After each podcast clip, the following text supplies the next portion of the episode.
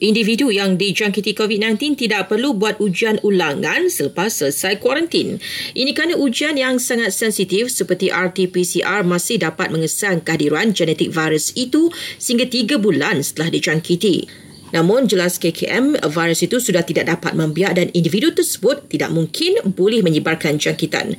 Sementara itu, hari ini bermulanya pemberian vaksin Sinovac kepada kanak-kanak. Ia hanya diberikan kepada golongan itu yang tidak boleh menerima vaksin Pfizer atas faktor kesihatan.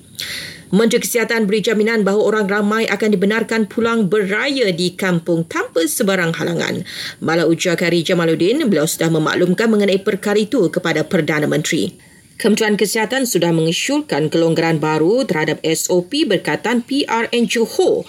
KKM telah menyarankan kepada SPR agar penceramah dibenarkan tidak pakai pelitup muka ketika beri ucapan dalam aktiviti kempen. Namun jelas menterinya kelonggaran itu hanya diberi jika terdapat penjarakan fizikal yang sesuai. Dalam perkembangan berkaitan, polis larang penganjuran sebarang program perdebatan secara bersemuka sepanjang tempoh PRN Johor. Ia bagi elak wujudnya suasana tegang dan mencetuskan huru hara di negeri tersebut.